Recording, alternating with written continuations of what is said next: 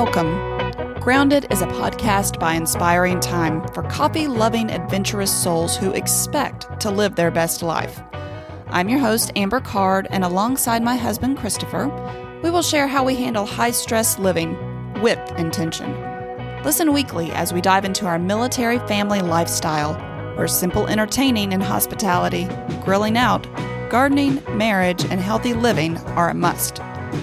Expect a healthy dose of honesty, snarky comments, and lots of laughter. Now, on to the show.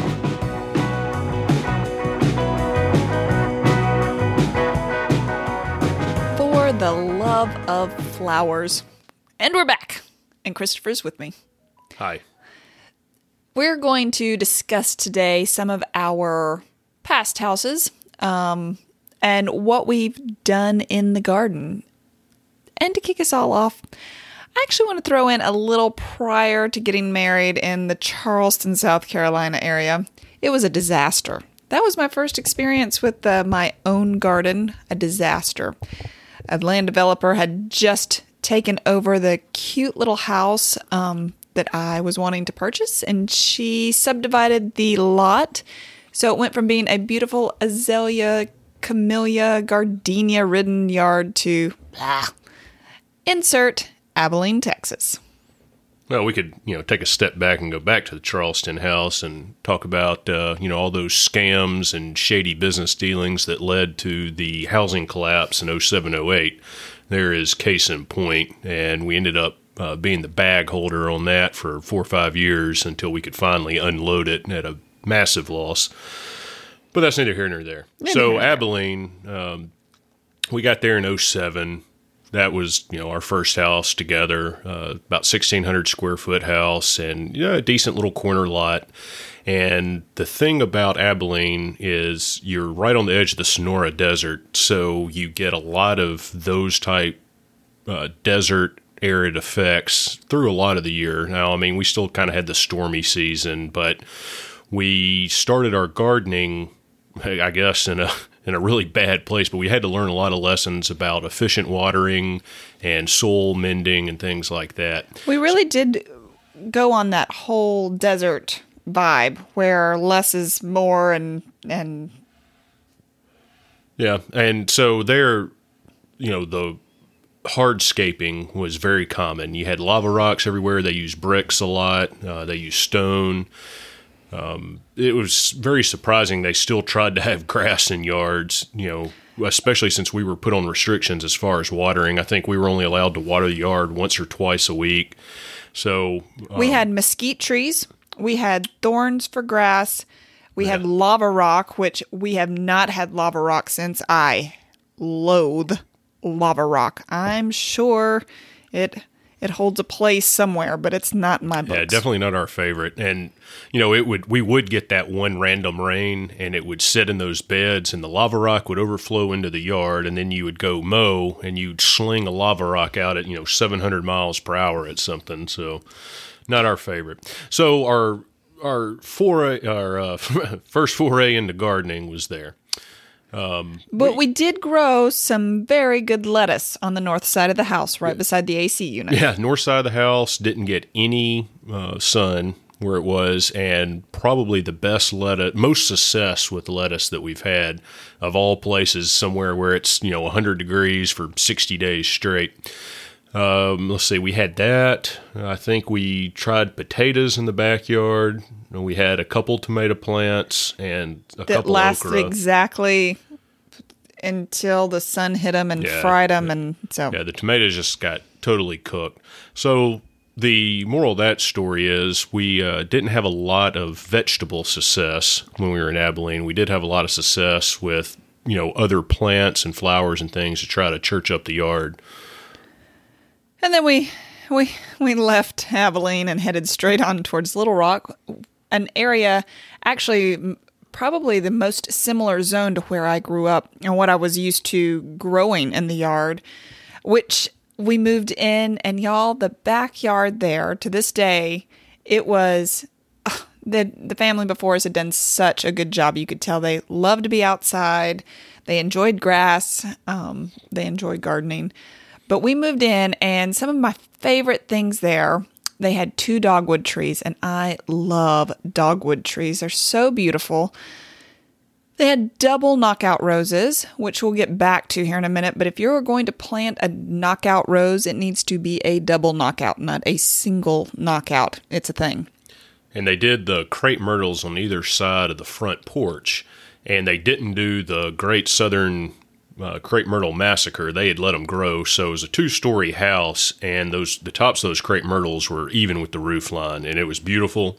They had great color, and They were actually white, big, beautiful, native white crepe myrtles. yeah, and also gave us a little bit of shade too, which helped on the power bill. We had a lovely front porch on that house. And we also had doves that loved to nest in our hanging plants. What were those hanging planters? I don't remember. They were baskets that you had up there, and we did we go up to Deadhead something? Oh, the and petunias. That's what it was. Yeah, petunias. And those things would fly out right at your face. Oh, they love to build in my um, fabulous wreaths for the front door, too. We had doves in the. we had doves everywhere. Christopher was waiting on Fall to show up and show him who was boss. But That's right. Uh, there was also one of my favorite memories when we showed up to purchase this house.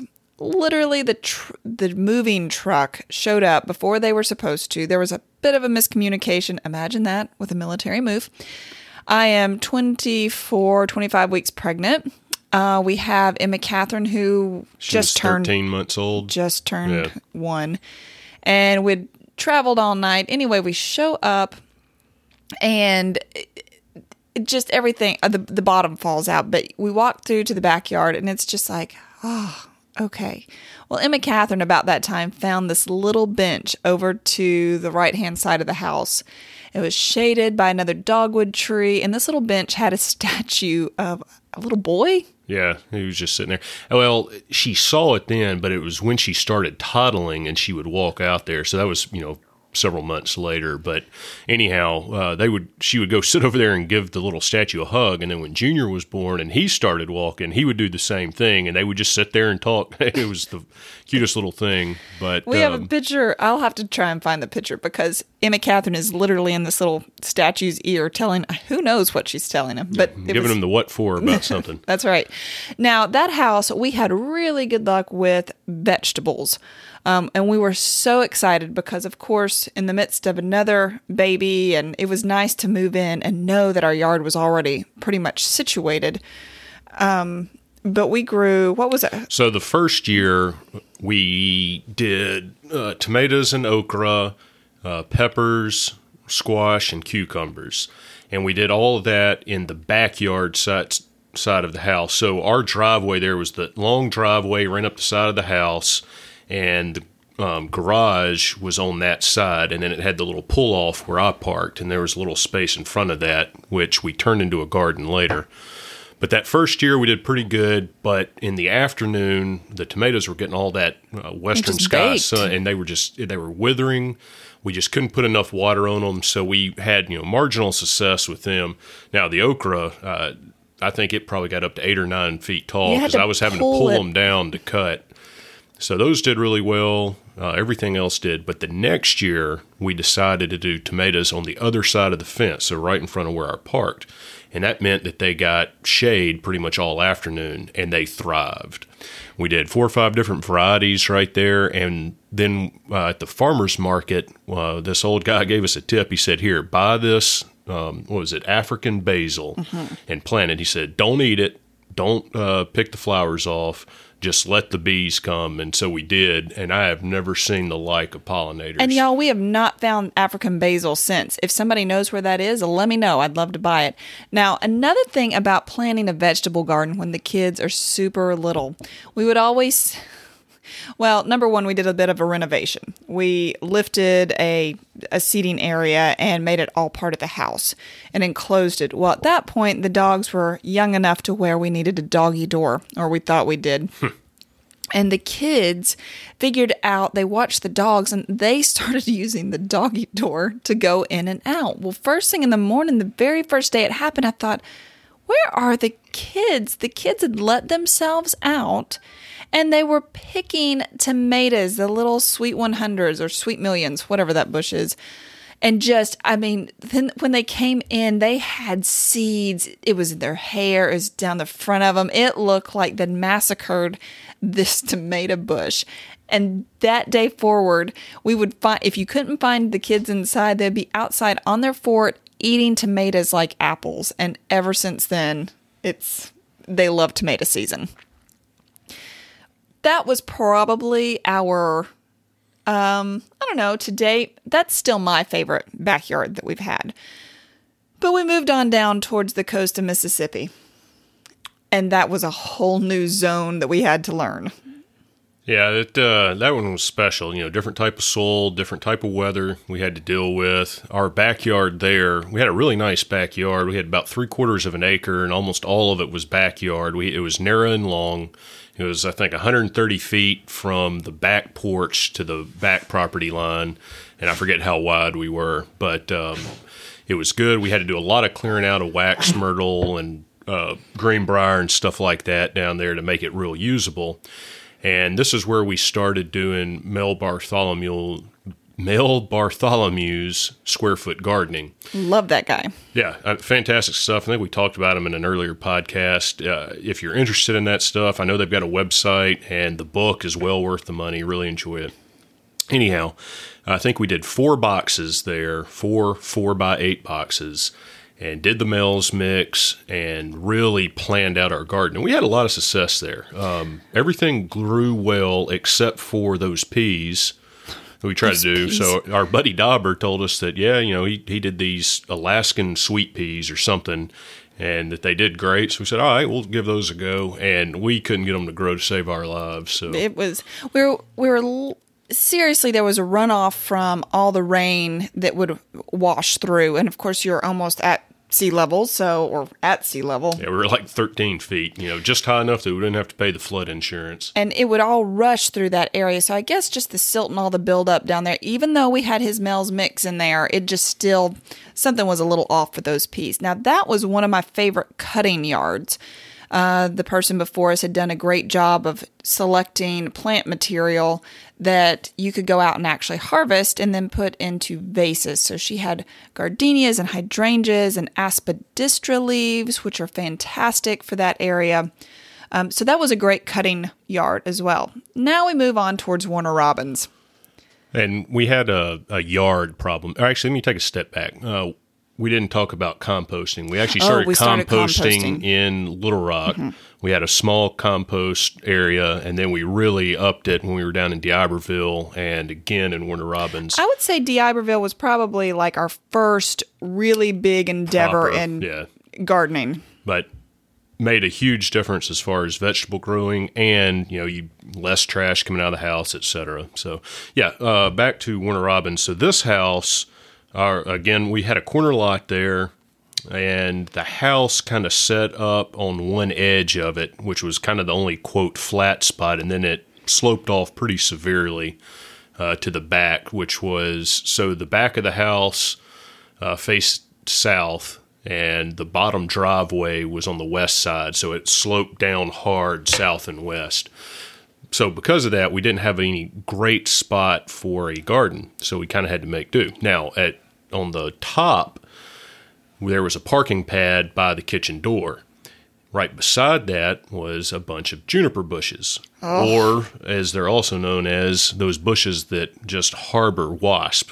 Yes. And we had issues with them, so finally one day we had enough, and we just tore them all out. You know, great use of four wheel drive truck right there. Right? I mean, if you need to feel some empowerment, get a big old rope tied around a juniper and then hook it to the back of a tail hitch and let me tell you that's that's empowerment they, they come on out so we uh, pulled all those out and actually had pretty good dirt there which was kind of mm-hmm. surprising since it was a big slab of concrete right beside it usually you expect to have fill dirt so we amended that a little bit didn't have to do much and decided to put our garden in there now, that meant that for probably 60% of the day, it was in the shade. It really only got morning until I don't know, 11 o'clock before the sun was either behind the tree or behind the house.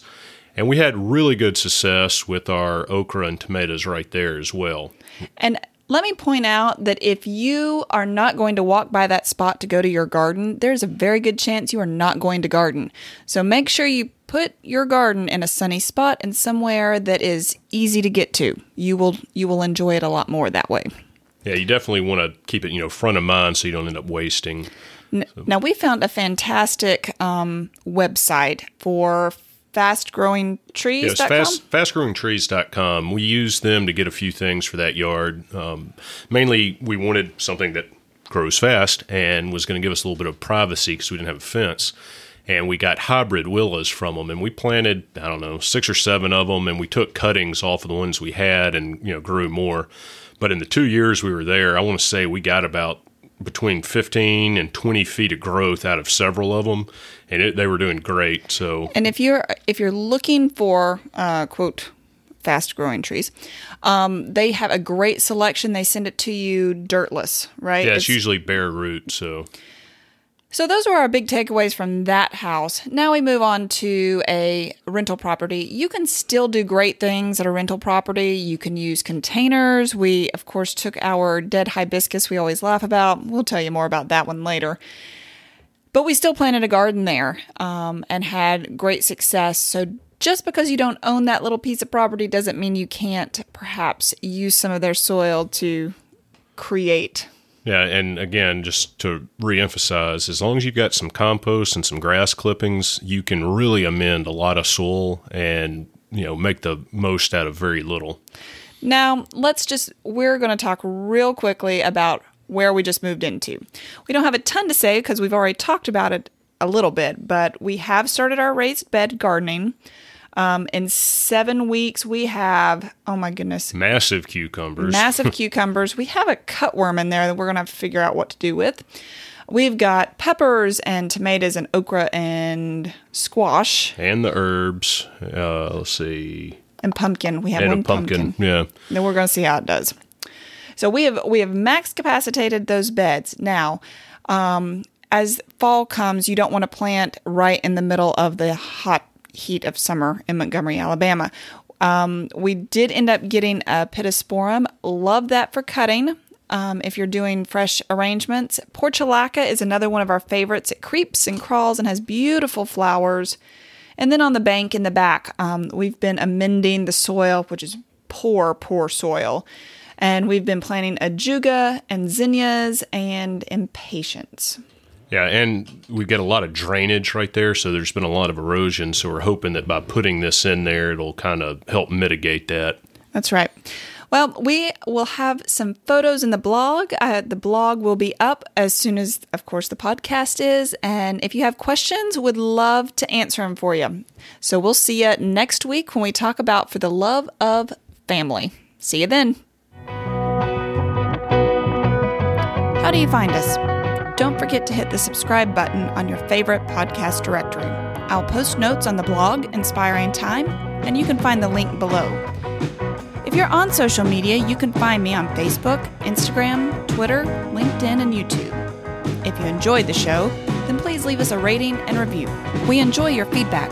Thanks for listening.